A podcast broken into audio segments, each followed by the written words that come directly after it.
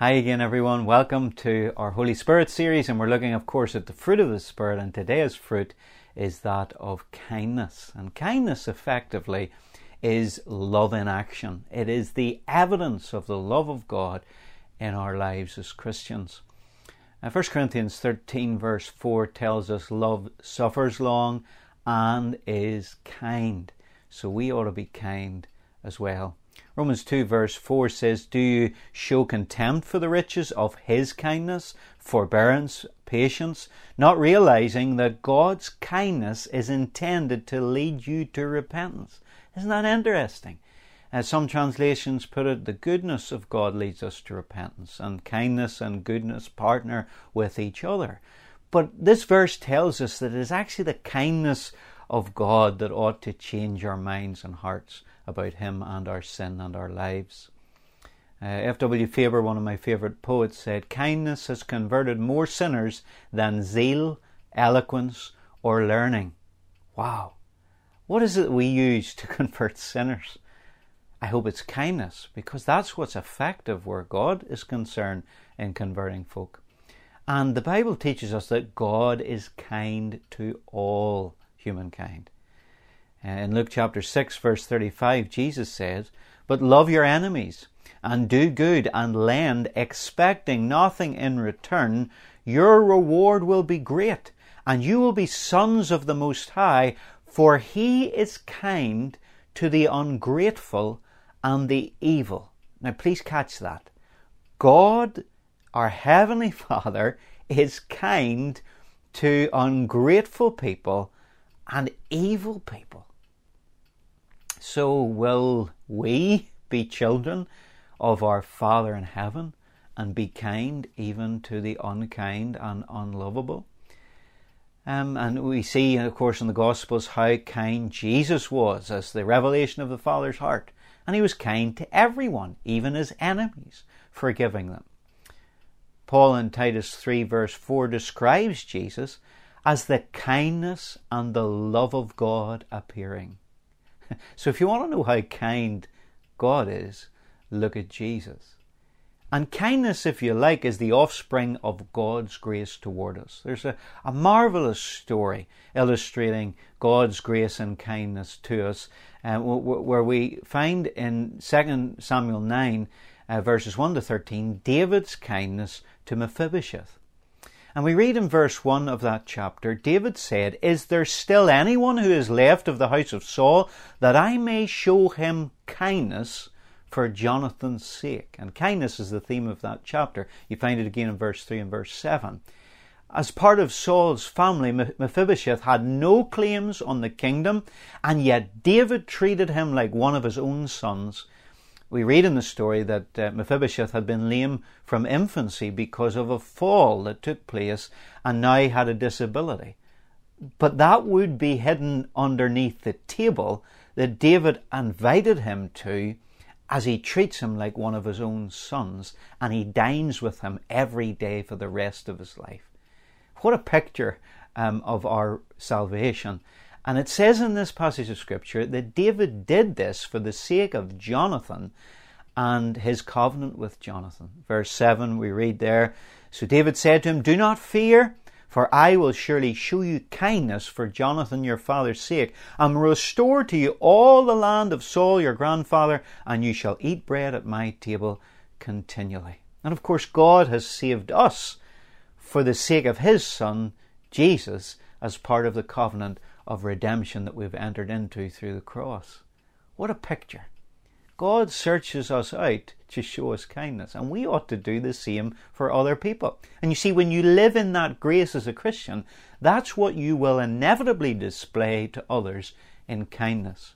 Paul said as much in Ephesians 4:32. He says, "Be kind to one another, tender-hearted, forgiving one another, even as God in Christ has forgiven you." Someone has said the greatest thing a man can do for his heavenly Father is to be kind to some of his other children. Graham Cooke says, Don't judge people for their bad behaviour, but ask, I wonder how much kindness is necessary to influence that person for God.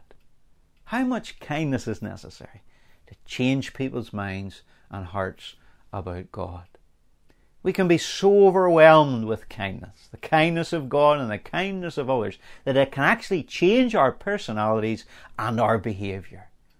As sun melts ice, so kindness can melt behaviour and the hardest of hearts and causes even opposition to the gospel to evaporate.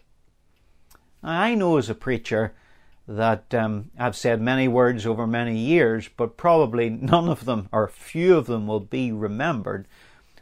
But how I am with people will be remembered if I am kind or if I am cruel.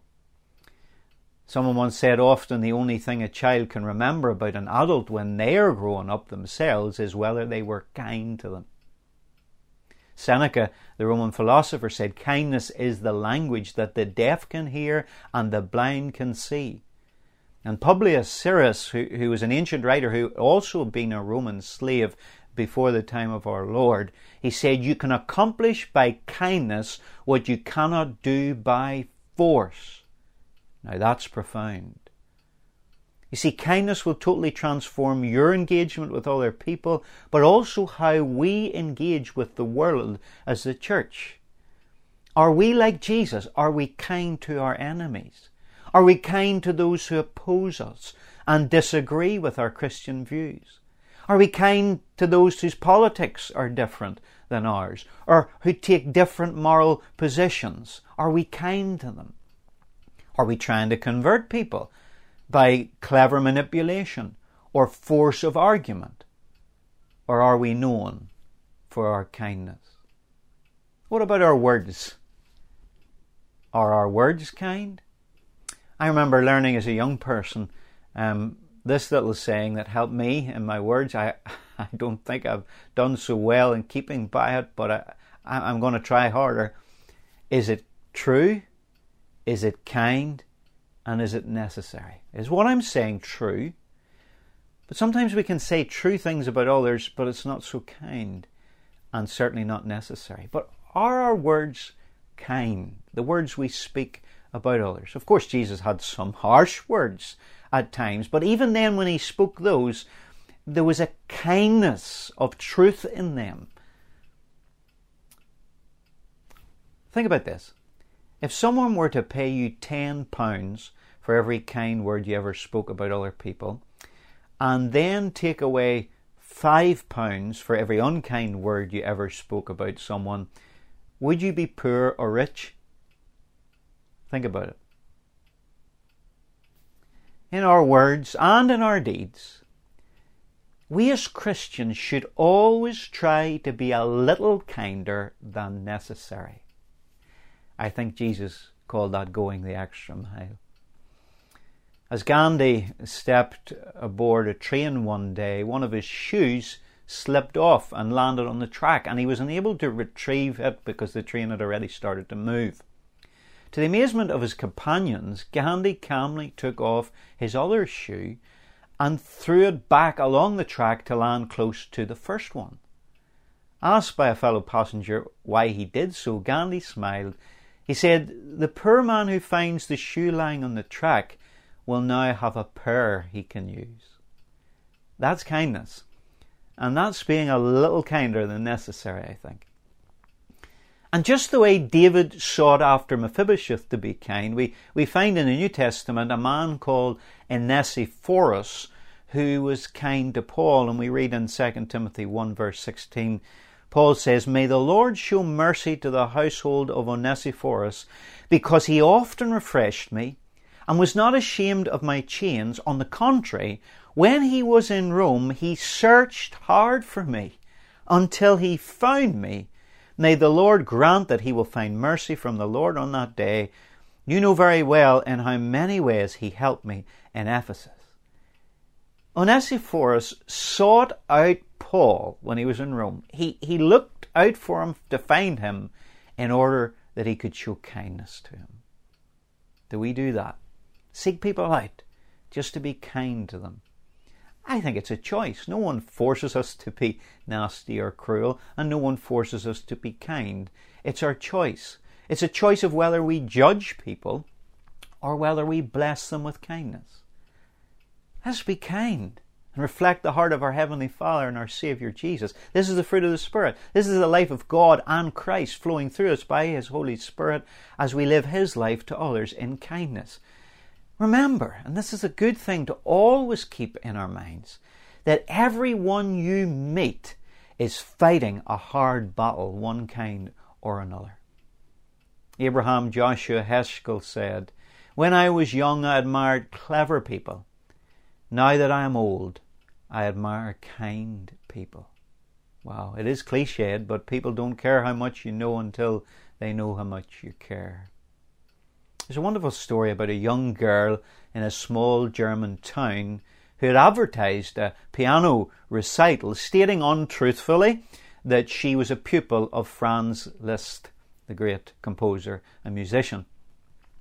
The day before the recital, the young pianist was suddenly terrified to learn that the great musician himself, Liszt, had arrived in her very area. And not knowing what to do, she finally decided to see the famous composer and tell him her story. In great agitation, she gained admittance to his room and she sobbed to him her confession, explaining that she had been left an orphan that she had no means of earning a livelihood other than by her musical ability, and that she had pretended to be his pupil to win recognition. Well, Liszt looked at her with kindly eyes and he said, You have done wrong. But we all make mistakes. And then the only thing left to do is to be sorry. I think you are sorry. Let me hear you play. Very timidly, the girl obeyed and, uh, faltering at first, though after a while she won her confidence and she went on and played reasonably well. But Liszt corrected her in one or two points, and then he said, My dear, I have now instructed you a little. You are now a pupil of Liszt. You may go on with your concert, and as you tell me the programs have not yet been printed, you may add that the last number will be played not by the pupil, but by the master. Isn't that wonderful kindness? Did she deserve it? No. Do any of us deserve kindness? Well, because kindness is an offspring of grace, we can certainly say no, because we don't deserve God's grace. It's unearned. It's something we, we don't do through performance, but something that God lavishes upon us in His love. And you know, I'm giving you a warning here. As you seek to exhibit the kindness of God and the fruit of the Spirit, God will bring unkind people along your path for you to practice on. And you might have them in your family and among your friends negative people are wonderful opportunities to be kind. See, it's not just God encounters that make us godly, but it's the difficult people, the difficult situations in which we're called to show the kindness of the Lord. It was John Wesley who said, Do all the good you can, in all the ways you can, in all the places you can, at all the times you can, to all the people you can, as long as you can. Do your best to be kind. What a different world we would live in if we all engaged in random acts of kindness. But even premeditated acts of kindness, where we think of ways that we can be kind to others, where we seek them out to be kind to them. And Jesus says it doesn't have to be anything uh, too profound. Even giving a cup of water to someone in need in His name is an act of kindness that will not lose its reward. So, will you choose? It's a choice to be kind rather than cruel. In your words, to bless people with kindness, even not speaking truth that hurts another. Let's pray. Because this is not our kindness and we can't in any way muster it up. It's the kindness of God in Jesus Christ that He alone can give us through the power of the Holy Spirit. So let's ask Him for it right now. Let's pray. Father in heaven, we acknowledge that you are the ultimate source of kindness because you are kindness itself, because God is love. And our Lord Jesus Christ is the revelation of the kindness and love of God in his appearing to us on earth. And the Apostle Paul reminds us that even when we were dead in trespasses, you have made us alive together with Christ. By grace we have been saved, and you have raised us up together and made us sit together in the heavenly places in Christ Jesus, that in the ages to come you might show the exceeding riches of your kindness and grace toward us in Christ. So, Lord, you're going to spend all eternity just being kind to us. How kind you are. And we thank you, Father, Son, and Holy Spirit, for your kindness today. And we just ask, Lord, may we have the privilege of sharing kindness with others, even those who are unkind towards us, even our enemies.